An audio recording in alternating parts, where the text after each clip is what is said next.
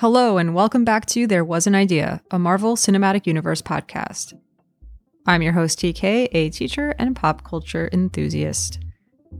In this episode, Sense or Nonsense? I'm joined by return guest Sean, one of the hosts of the Caption Life podcast, to discuss the big ideas of Moon Knight Episode 5 and Episode 6, the finale. If you're enjoying the podcast, you can follow me for updates and behind the scenes extras at an idea underscore podcast on Instagram and Twitter. And please consider leaving a rating and review on Apple Podcasts. You can also support the podcast by purchasing There Was an Idea merchandise from Spring. Link is in the show notes. Enjoy the episode. Today, I am once again joined by Sean Winningham. He is a film and TV reviewer for Comic Watch and one of the hosts of The Caption Life, a podcast about the impact of comics and pop culture on life and society. Welcome back to the show, Sean. Hey, thanks for having me back on. I'm excited to be here. Yeah, last time you were here, we were reflecting on the year 2021 in the MCU. And it's hard mm-hmm. to believe that we're already in May of 2022. yeah. And we're here today, to, of course, to talk about Moon Knight. But first, I, I got to ask you about the most recent MCU installment, Doctor Strange and the Multiverse of Madness. And I don't mm-hmm. want to get into spoiler territory in case folks haven't had a chance to see the film yet. But without getting into spoilers, what did you think of the movie? You know, I I, I have to first say that um, for those who know me, they know I am not a fan of Doctor Strange as a character. Mm-hmm. Um, not that I, I don't, not that I hate the character or anything like that. I just I've never had uh, an interest in the person at all whatsoever. Um, so the movie already has like something going against uh, itself for me. Um, but I will say that you know Benedict Cumberbatch, you know, has done a fantastic job of playing the role. I think he fits it really well. Um, the first movie that came out 2016, the visual effects were you know fantastic. I think it's one of the best that we saw in the MCU at that time.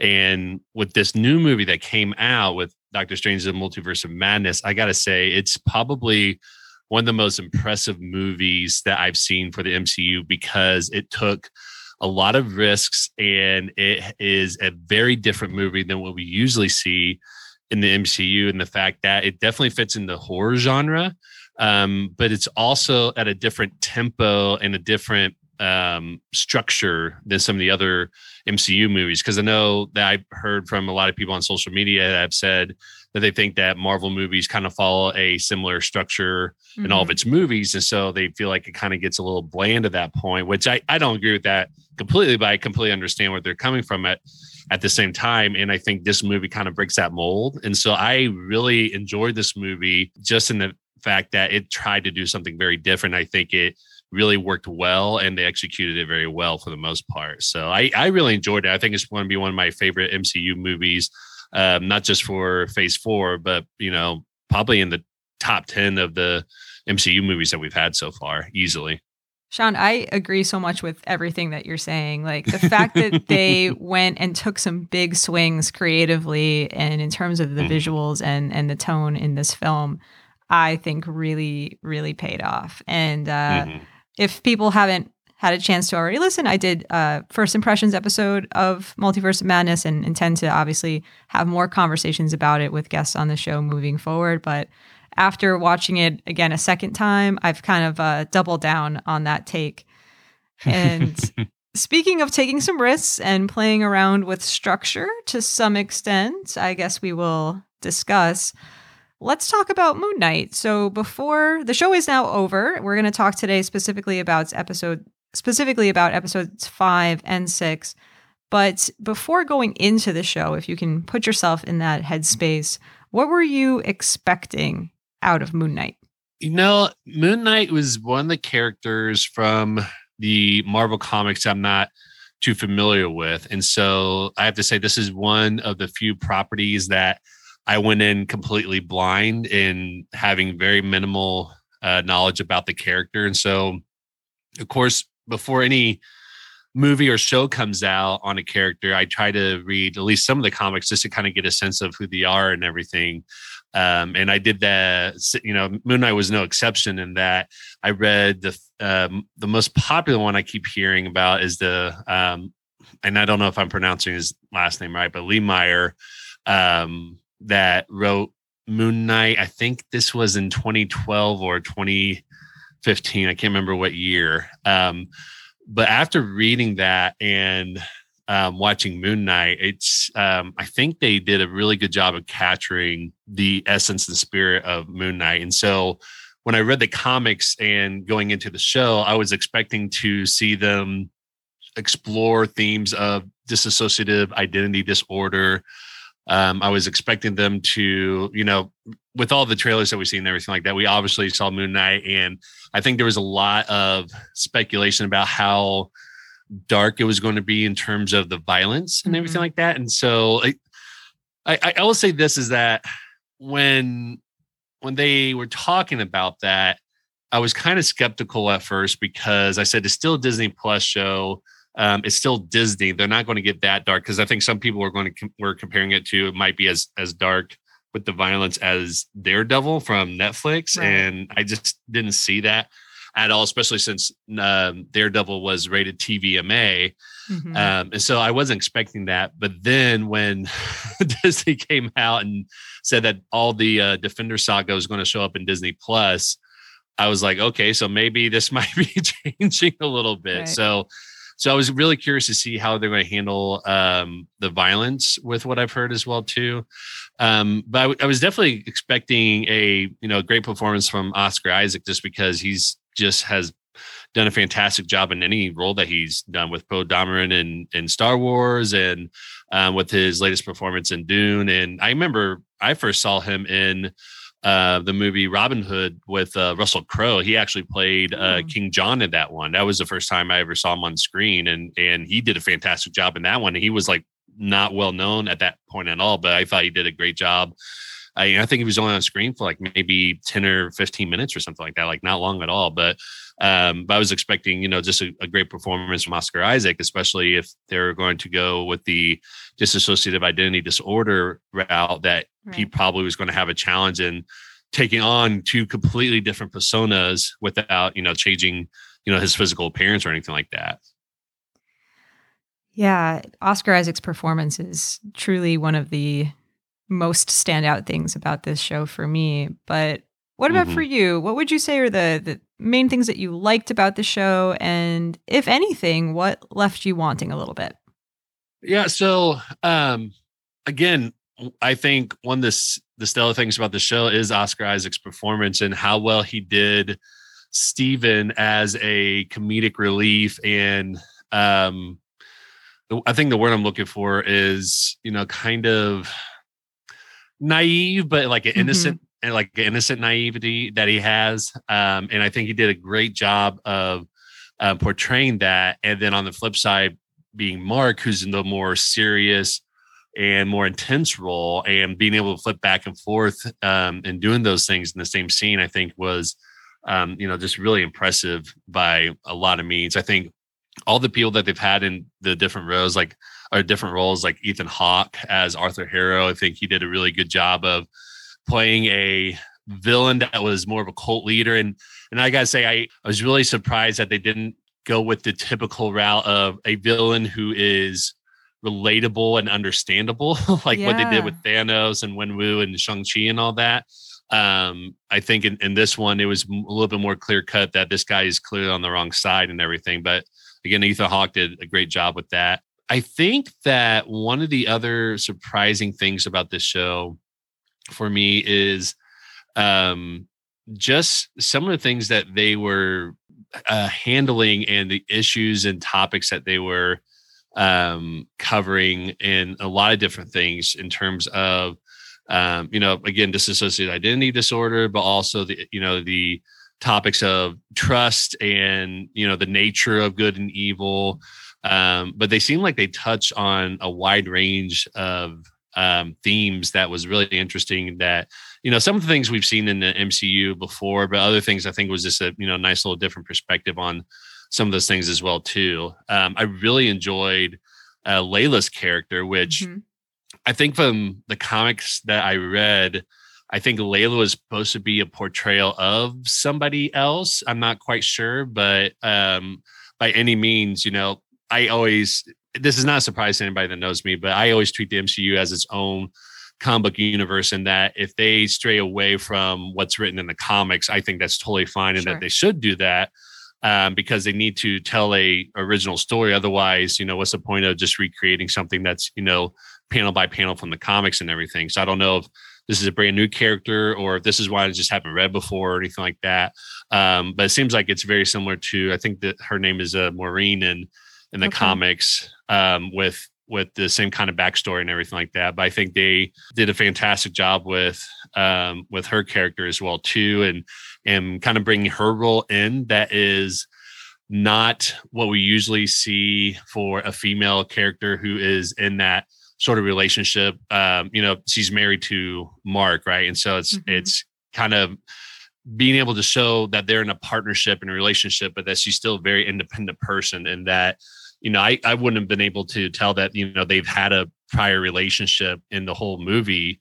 Oh, I'm sorry, in the whole series, you know, just because they were really focused on who she was as a person as opposed to who she was in relation to Mark. And so I really enjoyed that part.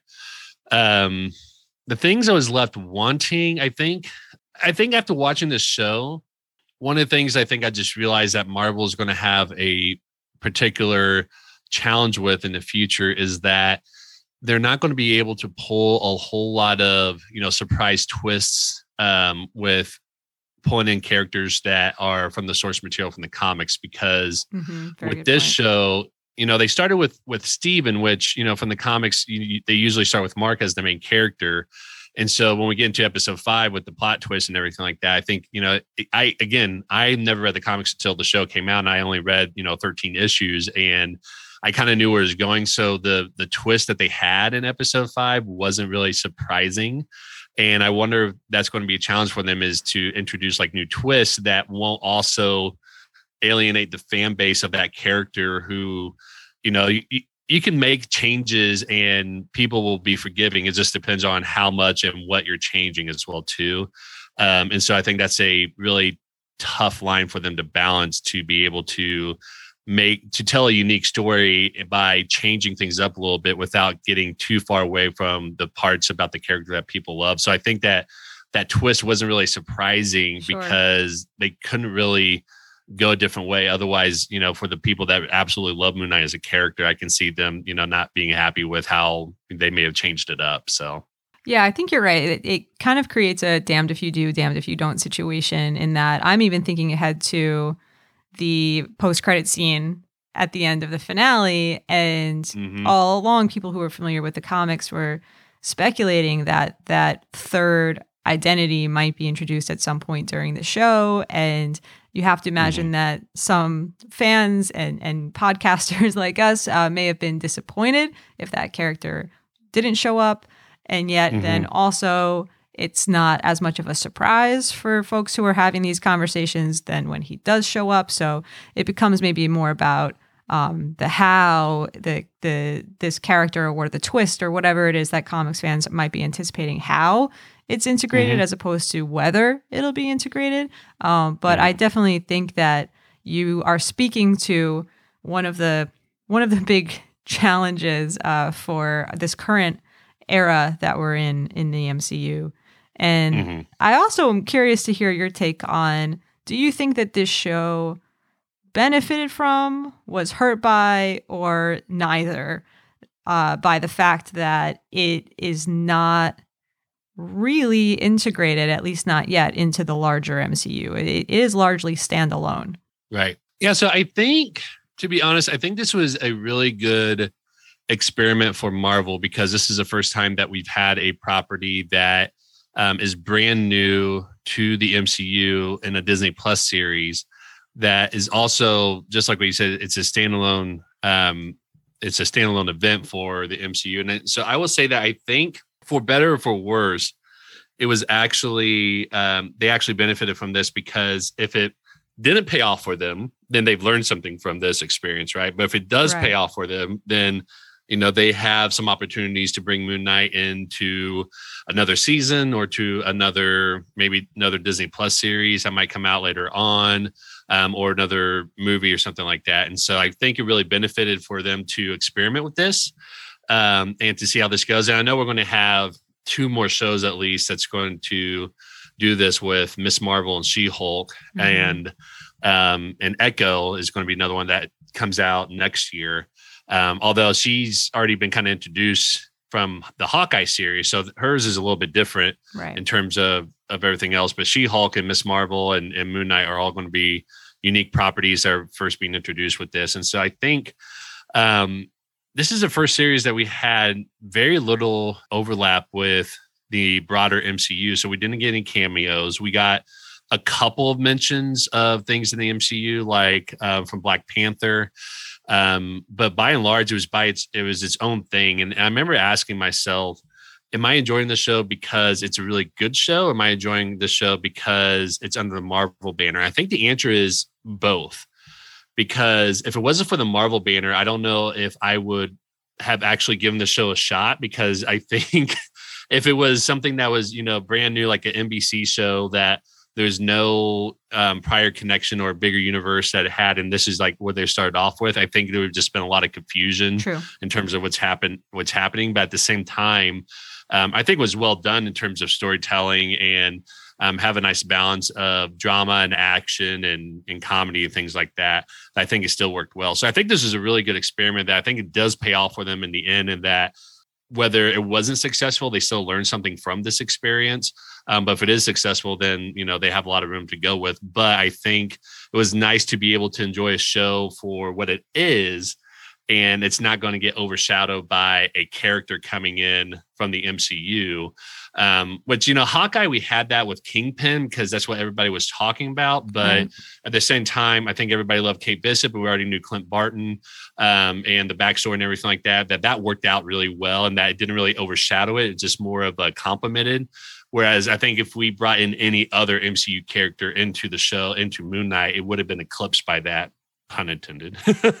But um, it would have been eclipsed by that. So I think they it, it, worked out well for them because they had they had something to gain no matter what direction it went with that. So yeah, I think that's a really astute point. And I can't help but ask you, I know when you were on the 2021 year in review episode, you were speaking about not necessarily always uh, being the biggest fan of doing rankings. And so I won't ask you to rank the, the series, but I am curious to hear where Moon Knight would fall for you. Is this one that kind of stands in its own category because it's more standalone, or is it one that mm-hmm. you can easily say rises above uh, some of the other series for you, or doesn't quite reach that level for you?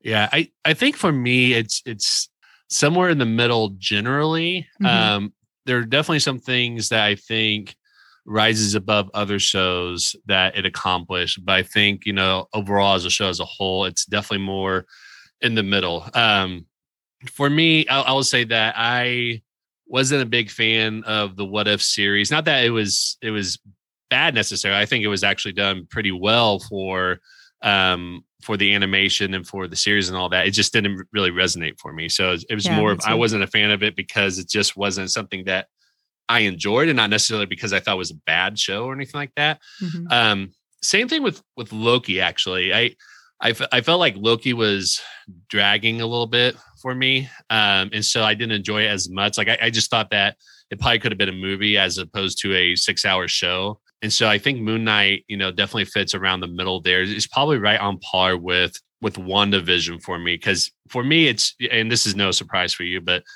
Hawkeye has been my favorite show so far, you know, because of what they've done in the show, but also what it meant for me um, you know, behind the show. And then I think the Falcon and Winter Soldier I absolutely love as well too because of the social commentary that I think our country needed to have at that point in time. And I think they did a fantastic job of of incorporating that into the show. And so WandaVision um, was my favorite up until Hawkeye at that mm-hmm. point. Like it was kind of tied with the Falcon Winter Soldier and um, until Hawkeye came around. But WandaVision was a fantastic show in the sense that it did something completely different. I think it paid off for them at the end, and and they did a really good balancing act with that and everything. So I think WandaVision and Moon Knight is kind of tied for that um, for that ranking for me. So it's it's not the bottom, but it's still not the top. I think it's at the middle for me overall so far.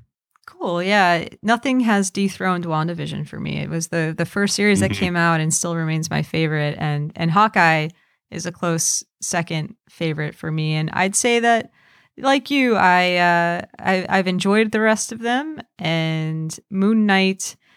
If I was forced to rank it, I don't really know what I would do. If I'd put it on par with, or or just above, or just below Loki at this moment. Might need to mm-hmm. revisit Loki to to uh, reflect on that. Oh, and then Falcon as well. It's tough, actually. I haven't really yeah. thought this through, but it is difficult because um, the reason why I have such a soft spot for, let's say, Falcon and Winter Soldier is because it was just so satisfying to see Sam and Bucky and dig into those characters more in the series format after having mm. already had a relationship with those characters. And so there was something really fulfilling about seeing that series. Whereas with Moon mm-hmm. Knight, as you said, it's this new introduction. And believe me, I really, really loved the introduction of this character in episode one. And mm-hmm. then after that point, I had a lot of questions as we were moving through the season. And well, today we'll talk about episodes five and six. So before mm-hmm. we get into that, though, I do want to take a moment to share some listener comments. And today I just wanted to highlight a comment coming from Brandy on Twitter, who actually sent in a video. Thank you so much, Brandy. Brandy has written into the show a couple of times. And in this video, Brandy commented on the conversation that I had with Daniel about episodes three and four and talked about the dynamics between Steven and Mark, which is definitely something that we'll talk more about today, me and you, Sean. And mm-hmm. Brandy was saying that Steven, uh, Brandy's noticing the ways in which Steven belittles or talks down to Mark, calling him a liar, constantly reminding him he is a killer, and doesn't acknowledge that that was coming out of a place of protection and doesn't have that trust for Mark. So, Brandy wanted to throw that into the conversation that Daniel and I were having about how Mark kind of um, didn't necessarily express appreciation for Steven in the previous episodes, but that Steven also had this tense relationship back with Mark. And so, we're certainly going to see how that evolves in episodes five and six. So, mm-hmm thinking back to now, we are talking about these two episodes together. So, watching episode five, there were a lot of questions that were raised beforehand going into the finale that we're not going to pretend like we don't have knowledge of the finale when we discuss episode five. But mm-hmm. if you can kind of uh, think back to seeing episode five, what were some of your general thoughts and reactions to that episode? Yeah, so I will say that episode five was um, a very interesting penultimate episode because it captures a lot of different things in that one episode that I think most of us may not think through initially when we first watched the episode. And so one of them is being this is one of the first times that I mean, they introduced this in episode four technically, but we kind of see this expand out a little bit more in episode five with the different realities that yeah. Mark and Steven was listening or was living in between being in the uh, mental institution and being on the on uh, uh, ship, um, and kind of going back and forth and giving that experience of which one is reality and which one isn't, because you know they kept flipping and it's it's not clear which one it is at this point, right? And I think we all had our had our suspicions, but they did a very good job making it clear that it's very murky and that's very similar to what we saw in the comics as well too and i think that's a reflection of of um, what it might be like for somebody with dissociative identity disorder and that's definitely you know some of the perception that we got in episode one with Steven when he would wake up and had no idea what just happened basically and so um, i think they did a really interesting job of that i think there's been a lot of discussions about how episode five tends to be what people call a filler episode. And this one, I feel like um, wasn't really, didn't really fit into that mold because this is one of the first shows that we've got that we didn't start off with the origin of the person or the character. So episode one, we're just kind of thrown into the fact that Steven has this other personality and that it's Moon Knight and you know Moon Knight's been a person for a while basically and it's it's um, kind of reminiscent of Captain Marvel a little bit but it just kind of jumps you right into here is where we're at and we're not going to really expand on how he became Moon Knight and so this episode really expands on you know kind of giving you that origin story but it's more of like filling in the gaps that we haven't seen yet and still move the story forward so it wasn't one of those things where it filled in just for the sake of filling in time but it allows you to see who they are, um, what happened, and what brought them to this point, and with the whole idea that they had to balance their souls with um, the scales of uh, scales of justice. I think is what it's called. Mm-hmm. Um, and so I, I think it brought a lot of interesting perspectives and probably one of the most interesting episodes in the series as well too and i think what was really interesting as well is this is the first time that we saw um, mark's history or i'm sorry this is one of the first times that we saw mark um, jewish faith being played out which we got a glimpse of that very quickly in episode two where he's wearing the star of david when he wakes up in the room in right. egypt um, and they incorporated here. But I will say this in that um, I again I don't know much about the character, and I don't know um, I don't know much about his Jewish faith and how central was to the character. And again, as I've said before, I'm okay with them making changes for the Marvel Cinematic Universe. I think what was really confusing for me is I know one of the writers of the show, it was either the writer or the director, I can't remember which one it was, but they had said that um, fans of Moon Knight will be happy with how they treated his faith in the show. And I watched this episode, and I gotta be honest, like I, I don't know where they're coming from with that, uh, unless their bar was they mentioned it, which That's is what they did, because it's one of those things where, yes, you saw. You know some of the Jewish aspects in there with the funeral and the mother mm-hmm. Shiva and all that, and um, but it's one of those things where it was more of kind of sprinkled in there as opposed to being a core part of the experience. And so the question got asked is if you took that away, would that have changed the story at all? And, and the answer is pretty much no, unless they, you know, like had expanded it more. But um, I think it's one of those things where like on surface, it probably wouldn't be a big deal. But I think the fact that somebody from the writing um, the head writer or the director has said that you know fans will be really happy with how they treat it. It's like I I think you kind of missed that on on that level because it's because if you think that you did something really unique with the person's identity as being Jewish in the series, I think they've they've you know missed completely because it was something that seemed like it was more of an afterthought that they in- integrated into this, um, especially with the fact that they change uh, Mark's uh, origin story with how he got his dissociative identity disorder mm-hmm. and the mm-hmm. whole background about how um, one of their family friends was um, you know portraying to be a jewish rabbi and you find out he was actually a nazi sympathizer and he oh, was wow. killing jews and things like that and so it, it completely changed where that origin is so they swap out that with uh, a mom who blamed him for his brother's death and you know physically abused him and stuff like that I, I, I wasn't quite sure what the rationale was for the switch and everything. And so, like I said, usually I'm I'm not um, bothered when they make changes like that, but I think in this aspect, the, the fact that they mentioned that they think they did a good job of this, I I just don't see it from their point of view, to be honest. So um, so yeah, so I, so that was kind of a broad stroke with that, but I think you know this was really interesting. That has a lot of la- layers to it, and I think there's you know some things that did a really fantastic job with, and I think you know that was one instance where um, that was kind of left to be desired. So really interesting. I wasn't aware of the comments that were that were made by the by the writer or the director about that, and having not read the comic, I didn't know that his origin or the origin of his DID was somehow uh, related to that in the comics. It's that's really fascinating. Yeah, mm-hmm. for me as as a viewer who was unaware of either of those things, I I took in those little details of you know his wearing the yarmulke and the shiva and things like that as um, mm-hmm. ways to flesh out the character a little bit more in subtle ways that are not necessarily talked about, but give us like a fuller glimpse of of who this person is and who his family is. So I was taking mm-hmm. it from a totally different perspective, not realizing that in the comics it actually was more of a central part to the story. And to your point, in the show, it was um it was more of you know dressing, I, I suppose, uh, to to the the landscape in a way.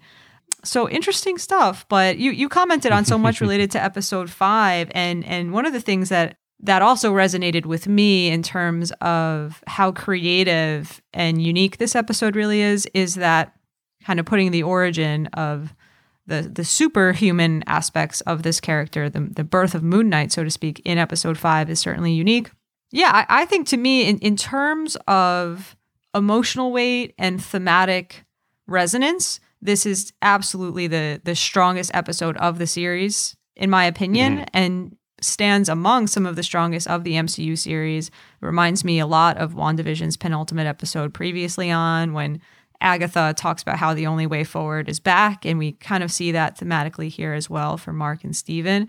And mm-hmm. um, all of that being said, though, as as strong as this episode is, to me, it's not. Um, it doesn't feel as rewatchable or as enjoyable, even because it really is uh, so heavy and, and, dark and deals with um, deals with things that are are just really tough to watch and, and tough to, to think about in many ways. And that doesn't bother me. I appreciate that they are uh, taking the swings to depict that fullness of of mm-hmm. human experience, including the trauma and including the the uh, some of the unspeakable things that that occur in this person's life.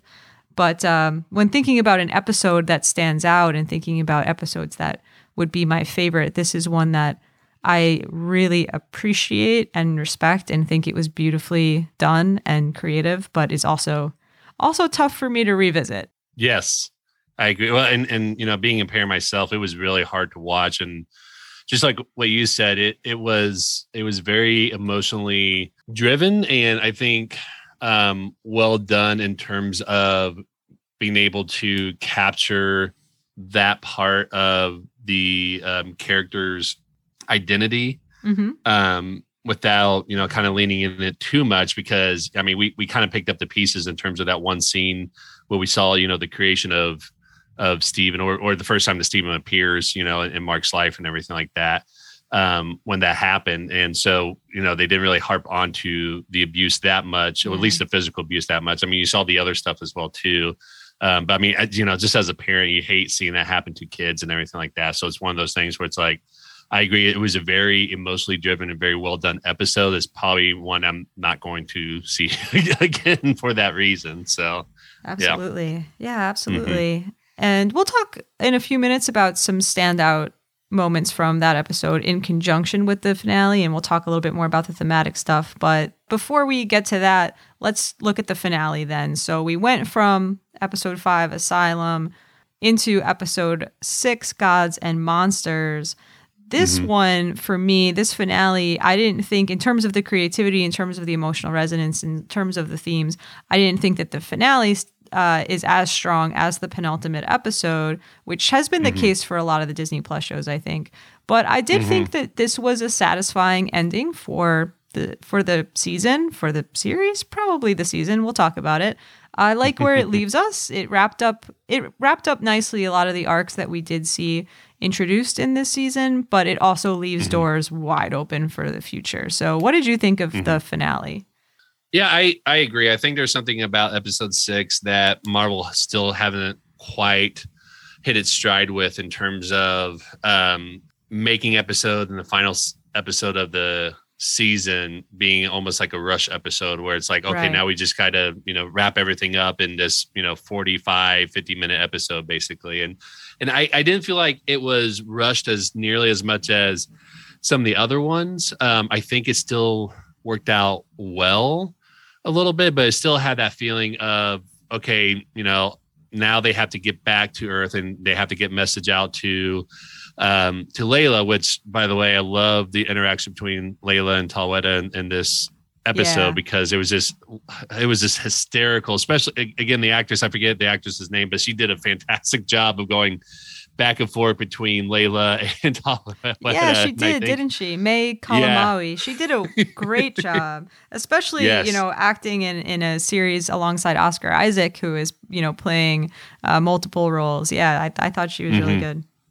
Yeah. Oh yeah. She she nailed it really well with and and especially you know from an actor's point of view, you don't know what it what the character looks like when they haven't done the CGI when you when you um go and act those scenes out, right? And, and yeah. first of all, she's not in any of those scenes, and so somebody had to probably describe to her what her character is like and everything. And so for her to be able to capture that very well without any idea or visuals of how it's going to look like in the show is just is mind blowing. So I think it just it speaks volumes of how she's able to really capture something.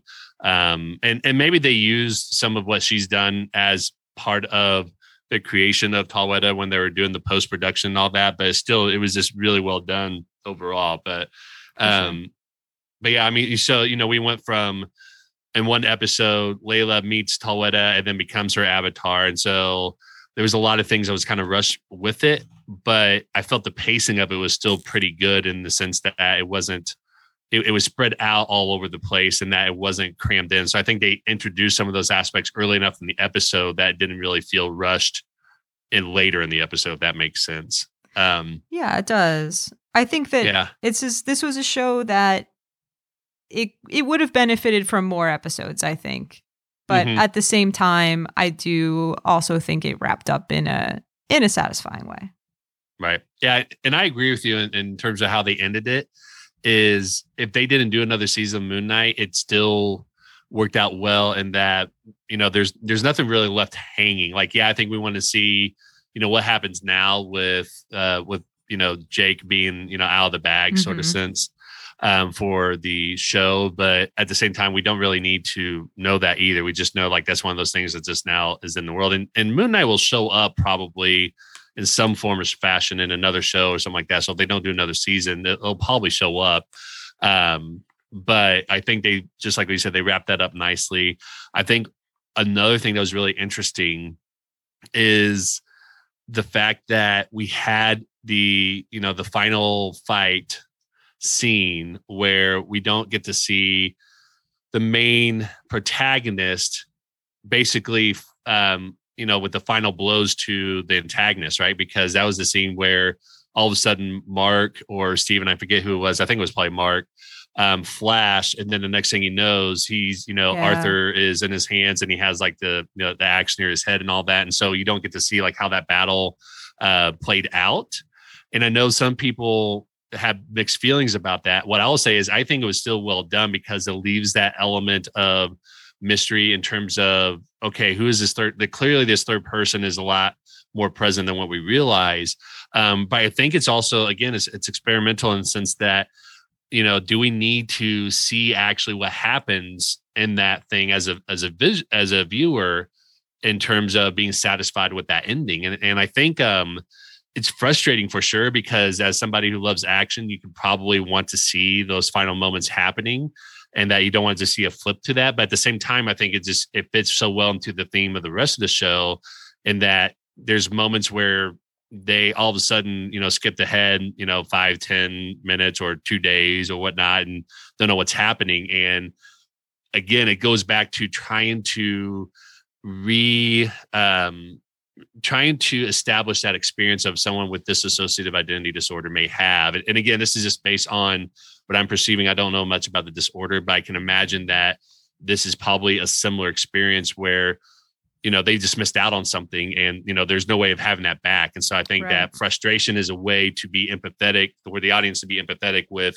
you know this person that has this associated identity disorder, like we're experiencing that through them vicariously. And so I think it was a really interesting risk that they took. And I I I actually like that. I'm somebody that I think, you know, I like to see different things. And that was very different. And I think that will be something that will kind of stand out in the long run in terms of when they talk about final battle scenes or or things in terms of cinematography and, and editing choices and stuff like that. I think that'll be something that will definitely be brought up as an interesting choice that they decide to go in that direction. Yeah, I agree. I really appreciate the way that you framed that because I hadn't fully considered it in that way. Like the moment is is striking, don't get me wrong. And I've enjoyed throughout this series those uh, little moments of what we don't see, right? Sometimes there's more power mm-hmm. and there's uh, definitely more mystery and uh, sometimes more resonance in what we don't see. But yeah, I, I like how you are pointing out how typically these series or these third acts of, of the films end with those final blows or or in some cases lack thereof but it's still an intentional right. moment that we see um, between protagonist and antagonist so that is really interesting I also really appreciate that you that you mentioned the term empathy because that's actually one of the the concepts that I was thinking about and this will be a good transition into our next section thinking about the the big ideas the the overarching themes here for this series. And specifically in episodes 5 and 6 I was thinking about what are what are some of the supporting concepts to this overarching identity story for for Steven and Mark in this show. And I was thinking about empathy because I was thinking about shame. And I've also been reading a lot of uh, the work of Brene Brown, who writes a lot about shame and, and vulnerability. And mm-hmm. she writes about how the opposite of experiencing shame is experiencing empathy. And I thought that was really interesting because both episode, episode five, specifically, I would say, brings up a lot with regard to this shame that Mark has. And mm. then we see the he's he's kind of closed himself off to making that vulnerable connection with Steven uh, which really you know this other aspect of of himself. And then he he really in experiencing that empathy he gets to experience that connection and overcome some of his shame. So to me that was also tied really nicely into the phase four theme of trauma and facing it and learning to face oneself and and really learning to accept and embrace oneself. What what were you mm. thinking with regards to some of the themes and concepts that are present in the show and in these episodes? Yeah, so I think um, one of the major themes that appeared in um, the show is definitely you know the theme of of trust and mm-hmm. the lack thereof as well too, right? So um, and for you know, for better or for worse, they you know did not trust Khonshu to you know keep his word or, or anything like like that. Um, you know, both Mark, Steven, and uh, Layla, and even Arthur, who said, you know, he's always going to say there's one more mission and it never ends and all that. Yeah. Um, and so there's definitely a lack of trust, but they definitely trust Khonshu enough to be able to rely on the powers that come through and stuff like that. And I think um, Mark and Steven had to learn to trust each other a little bit as well too. That developed throughout the rest of the show in the in the sense that I think what was fantastic is um, when Steven finds out about Mark, clearly he never knew about Mark before, but Mark's known about Steven, you know, for so long that that could be a jarring moment. And and he had to pretty much trust Mark in situations to um, you know, either get them out of trouble or, you know, to save their lives and stuff like that. But, you know, to find out that there's been this other entity that you've been living with and to ask, you know, ask them to trust them, you know, based on, you know, what they're telling you without knowing anything about, you know, what's going on and you don't know what's going on with yourself and everything like that. I think, you know, is another element of, of that thing that pops up as well too. And, and what I really like what they portrayed here is they really did that with the with the scales of justice um, with that as well too because i don't know if you noticed this in episode six and this is probably one of my you know favorite moments from episode six but whenever mark and steven switch places there's always that kind of blackout moment that you see with the character kind of roll their eyes you know back to the back of their head mm-hmm. and then the you know the frames kind of uh, black out a little bit um, to emulate that. But in episode six, when he's back into the mental institution with Dr. Harrow, they went back and forth between Mark and Steven without doing that. Yes. Yes. And so there's there is more harmony with that as they go through. And I think part of that has to do with they trust each other to be able to do that without the, you know, sensation of one has to take over but now they're you know in harmony with with all those things as Great well too. Point. and so i really love that little detail of like now they're not doing that anymore. They're just switching back and forth which again oscar isaac doing that is fantastic. Um, but i think it was like a very cool and subtle way to be able to show that character development by the end of the series that that they no longer have to do that. They can just you know simply switch back and forth with that. So i love that connection I guess one other thought that I had specifically related to episode five and this connection between Mark and Steven and these breaking down the barriers that, as you said, is depicted so cleverly through through those transitions getting smoother is the the title of, of episode five, Asylum.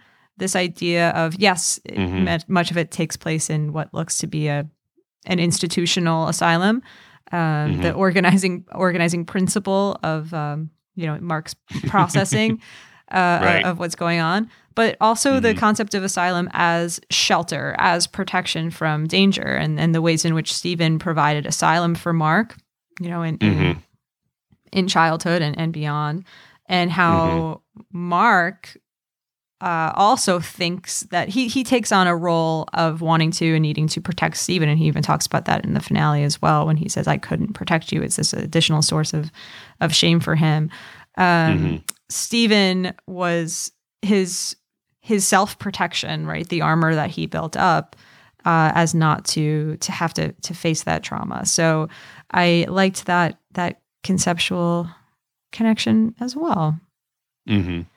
Yeah, yeah. No, no, that's a you know that's a great point that I didn't really think about before um, in terms of you know that frame of protection um, or that theme of protection that you just said because just everything that you said, you know, we start off with the show thinking that Mark is Steven's protector. Then you know that was that kind of um, you know quote unquote twist at the end is mm-hmm. that Steven was created as for protection for Mark, and so it's there's different kinds of and levels of protection right. as in there. Um, and so i think that was really that was that's a really interesting way to be able to flip that traditional notion and, and kind of having that play on on words and and themes and ideas for that as well too. So um but yeah, and and and one other thing to mention is um I really enjoy the fact that they're trying to find opportunities to bring in different ways to represent different um, characters for different um, people. And so yeah. in, in episode six, I, I, will say this is that I really enjoyed the fact that Layla came in and saved the family from that van with the mm-hmm. and save the mm-hmm. little girl first and then save the the van and then that little girl has somebody to look up to and you know she she said you know are you an egyptian hero yeah but i i i love that the one thing that i find interesting is is that choice of words you know it, it, it's definitely those those choice of words are definitely framed specifically for the show because i was thinking about that and it's like you know if if somebody was in egypt and they're an Egyptian and they see another Egyptian, you know, being that way, are they going to say, "Are you an Egyptian hero?" Great point. Um, yeah, you know, like they're, they're probably not going to say that. They're just going to say, "Are you a superhero?" Mm-hmm. um, but I, I think, and I'll be honest, like I, I guess I didn't really think about how Layla was Egyptian.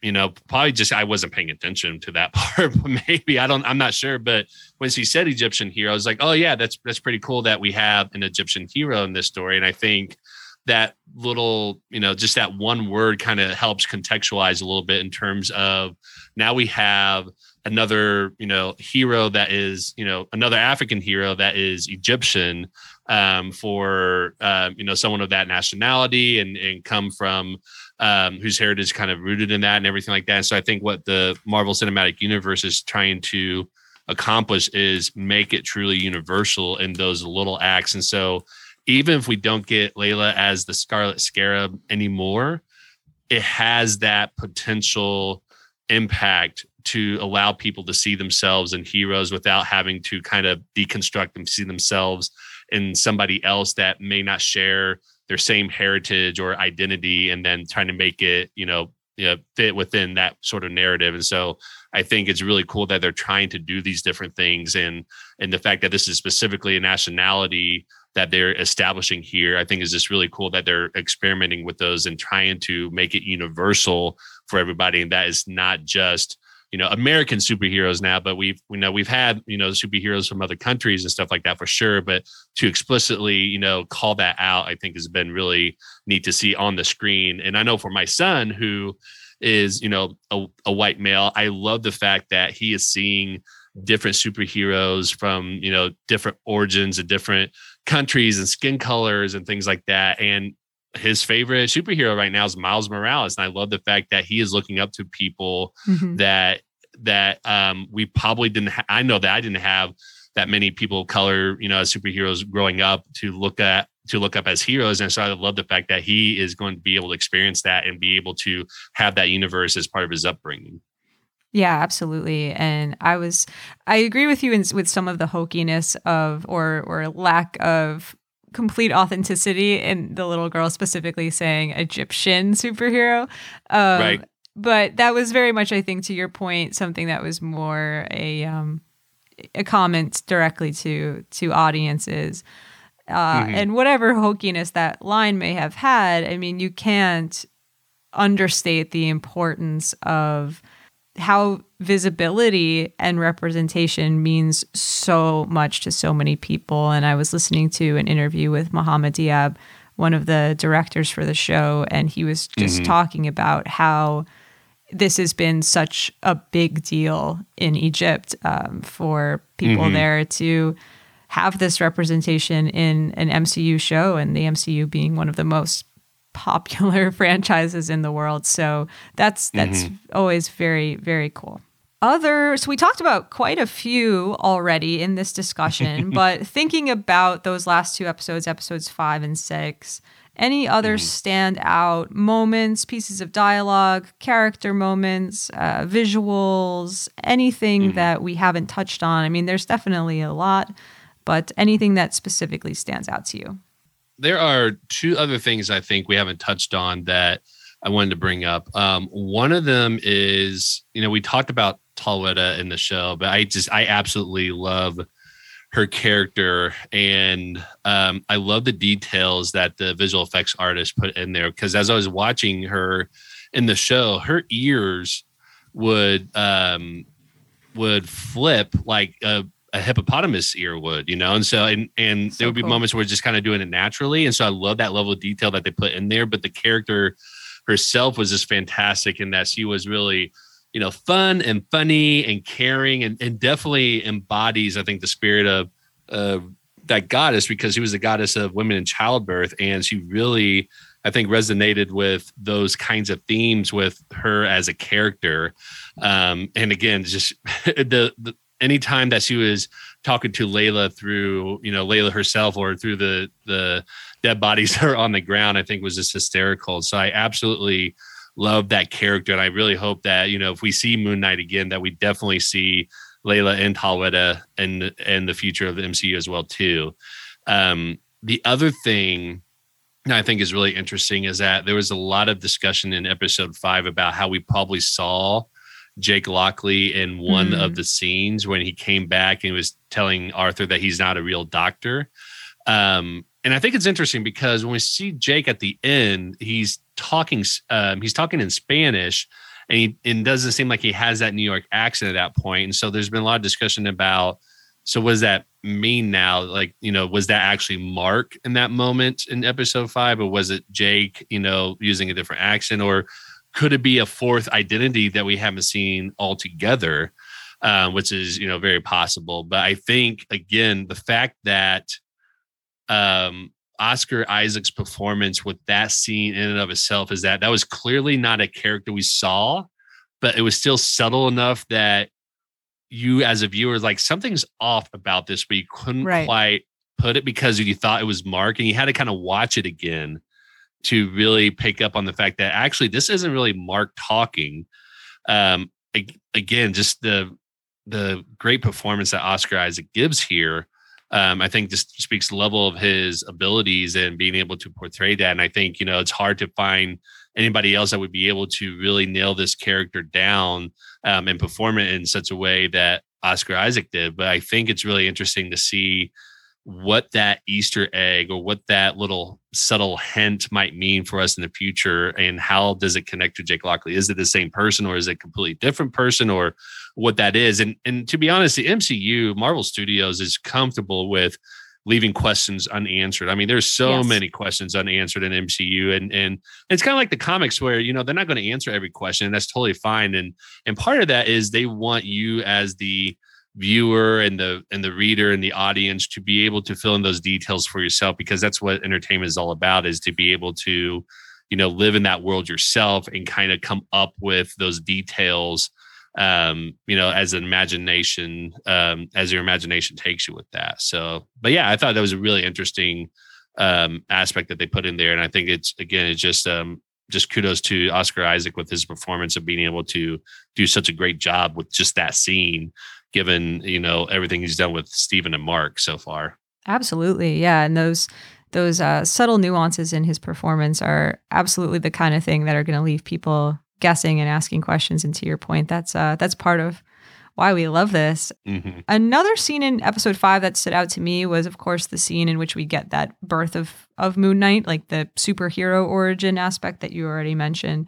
And mm-hmm. what I really liked about that scene was that we're seeing this memory. What I like about the show in general is that we didn't really get flashbacks in a traditional sort of way because we got to revisit Mark's memories through Steven. And Steven has always kind of been our POV character as the audience. And so for Steven to be there mm-hmm. witnessing mm-hmm. Khonshu, um, Khonshu's pitch to Mark, I suppose you could say. And right. for Steven to be commenting on it and saying, wow, he was manipulating you, he was taking advantage of you.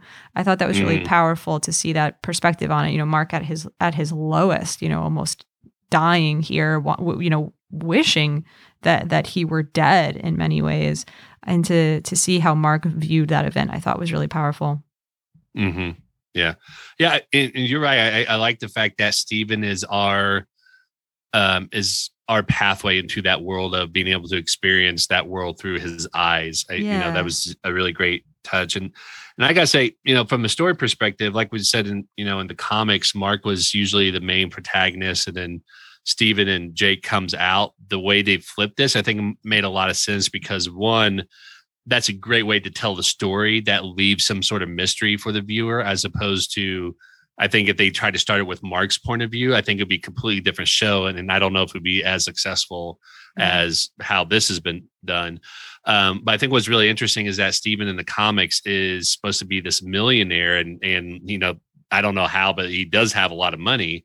But what's interesting is that in this show, it, that's not the case. It's almost like his um, whole persona is, is different from what we've seen um, in the comics, and I think it still worked out well because one, it makes sense because you know how do you explain that he's a, a millionaire if he is um, an, an, identity that um, hasn't been in play for a long time, right? Um, and so, kind of, you know, trying to, I think, rationalize with that a little bit. But I think it was a really cool viewpoint to be able to tell it from that story of somebody who works at, you know, Steven Grant of the gift shop as as Arthur kept calling him. You know, mm-hmm. I think that mm-hmm. was a really cool approach that they did with the with the storytelling aspect with that as well too. So yeah, yeah, I I, I agree. A couple of rapid fire things that I haven't had the opportunity to say yet this season on the podcast, and feel free to jump in with some of your own. Um, you mm-hmm. already mentioned Ethan Hawke's performance. I thought he was mm-hmm. fantastic in this show. And he's also got some great lines. Like it struck me on my, my second watch of the finale when he says, I don't need to show you my papers. You need to show us your soul. And it's like a line that it's so comic book in the best way. And he just delivers it so well. Um, the character design for Ammit and for and for Khonshu, I thought the character designs were really cool, and and uh, Taweret as well, as you were saying, really expressive and unique, and just in my opinion, really cool looking CGI creations. Um, when we see the giant battle between Ammit and Khonshu in the in the finale, I thought mm-hmm. that was mm-hmm. pretty pretty cool to see, and Ammit genuinely freaked me out, like character design for her. Um, so mm-hmm. I liked that a lot too. And then of course, oh, of course, listen, the the cheesy, sweet line, you're the only real superpower I ever had. That got me. Yeah. really sweet. Yeah. Oh yeah.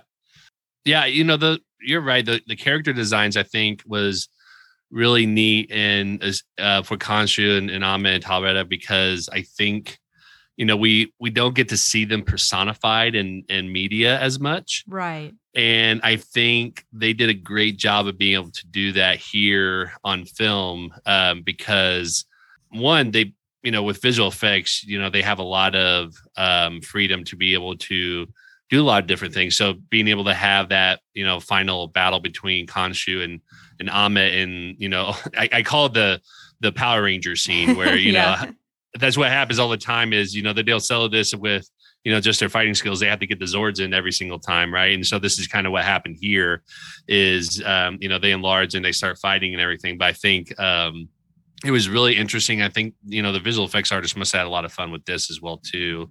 Um and being able to do that. But you're right like Ammit was really fascinating for me because we only saw her in the final episode, I felt like I could watch more of her on screen because when she first interacted with Arthur, she seemed very calm and poised and not Mhm. at all the kind of ruthless character that Constantine described her to be Great point. until later on. But I think it was just really neat how they were able to capture that and allow her to have her own kind of not necessarily character development, but character reveal throughout that one episode that was really interesting to watch that I would I would love to see more of um you know maybe like a mini series or one shot that Marvel has been putting out with the Egyptian gods and kind of seeing them you know interact with each other you know way back at the at the at the what's the word I'm looking for the the Ennead or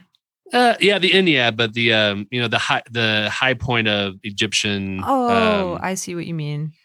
yeah. Um, gosh, there's a word I'm looking for, and I, it's escaping me right now. But you know, when um, you know, around the time where they're making the pyramids and stuff like that, because that was the the height of the Egyptian Yes. rule with the pharaohs and stuff like that. I think it'd be really cool for them to do a story with the Ennead um, around that time, and just to be able to tell that story, I think would be really interesting for them to do. But I, I agree. I, I think those character designs were really fantastic because I think they were really interesting on so many levels.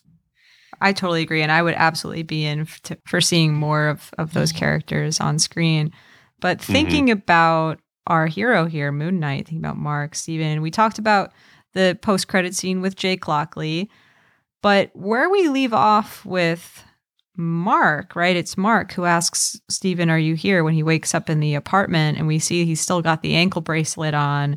Um, Mhm. That was an interesting ending to to the to the show. What do you think might be next for Moon Knight in the MCU?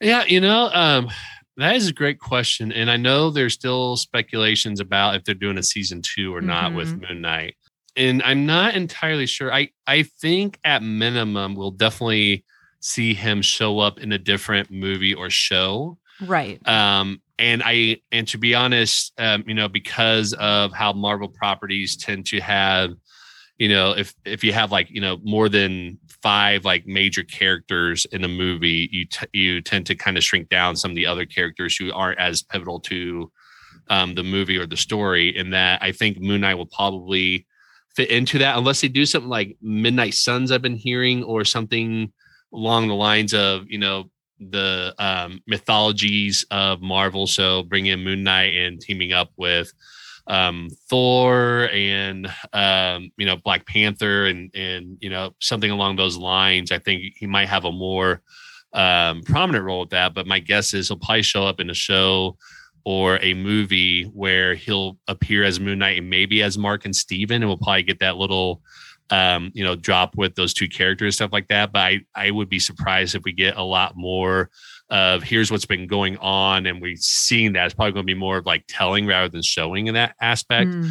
Um, but my guess is we'll probably see more of Moon Knight than we will of Mark and Steven, at least in the foreseeable future. Now, if we get a second season, obviously that's going to be completely different. Right. Um, honestly, I think they're going to probably wait and see, you know, what happens at the end of this year before they make any real um, commitments to a second season of Moon Knight. Because my guess is they probably these are big budget shows, and they probably don't want to commit to doing a second season for every property that they have, and so they're probably going to see where people resonate with the most and where the story will kind of lead them to. And I think Moon Knight is one of those shows where it it can sit by itself and they don't have to touch it and and it's good right now basically like we don't have to really see Moon Knight in the future. I, I think they'll definitely bring in Moon Knight, but they're not bound to do it um, for the show and for the character because the way they kind of wrapped it up here. So um so if we don't get a second season, I think we'll still see Moon Knight show up somewhere, but I think it's going to be more Moon Knight than Mark and Steven.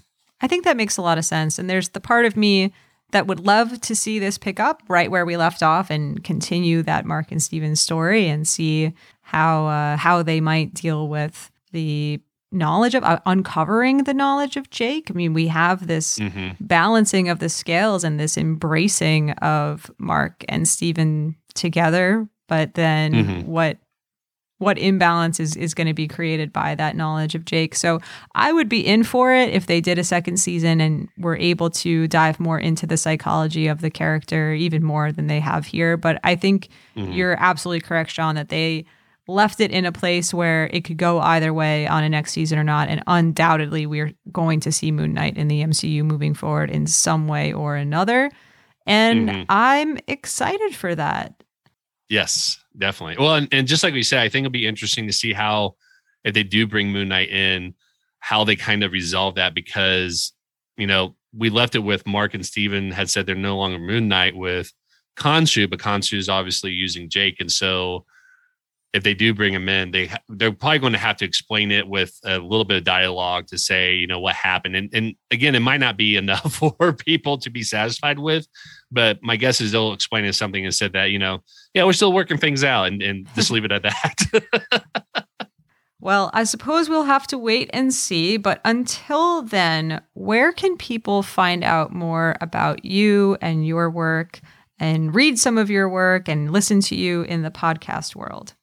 Yeah, well, first of all, TK, thanks for having me on here. I oh, like I told you. you before, I I really enjoy your show. I think your podcast is really um is a really interesting one. I enjoy listening to your episodes because you do bring a different level of discussion than like what our show does. Like we we just love talking about it. And I think you bring in some really cool aspects Thank of you. you know themes and, and the humanities stuff like that. So I think yours is Yours is one of those where I can talk about the MCU in an intellectual way that I probably don't do on my show. Mine, I, I like to think I do a little bit intellectually, but not to of the extent course. that you do, and I and I find it fascinating. So, um, but for us, you can if you go to our website, thecaptionedlife.com, and it's spelled uh, T H E C A P T I O N E D L I F E dot com.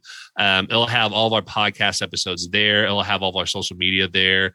Um, on the homepage, there will be a banner they can click on. They'll take you to all my reviews I've written for Comic Watch, for uh, TV and film. Um, so if you go to that website, it will give you pretty much access to all of our stuff, where we're located at for the show on on the different podcast platforms, which we're on, you know, a lot of the major ones. So if there's not one that we're on, I mean, feel free to let us know. We'll definitely get that submitted. Um, but we're on most of the major ones, and and we're on all the social media. We usually upload our episodes and do some special videos on YouTube as well too. So um, just go out to our website; you can find everything there. Well, thank you so much again, Sean, for joining me to talk about Moon Knight. I'm looking forward to having more conversations with you about all things MCU in the future. Same here. Thank you very much. If you enjoyed this conversation about Moon Knight, you can follow the podcast at an idea underscore podcast on Instagram and Twitter. You can check out some of Sean's written work at Comic Watch and listen to him on the Caption Life podcast. His links will be in the show notes. There, you will also find links to the work of our podcast cover artist, Brooke Pender, and our music creator, Demeter Salvia. Thank you for listening and stay tuned. We are now entering another in between period of MCU content. I have a couple of bonus episodes lined up. And of course, coming soon, a deep dive analysis into Doctor Strange and the Multiverse of Madness.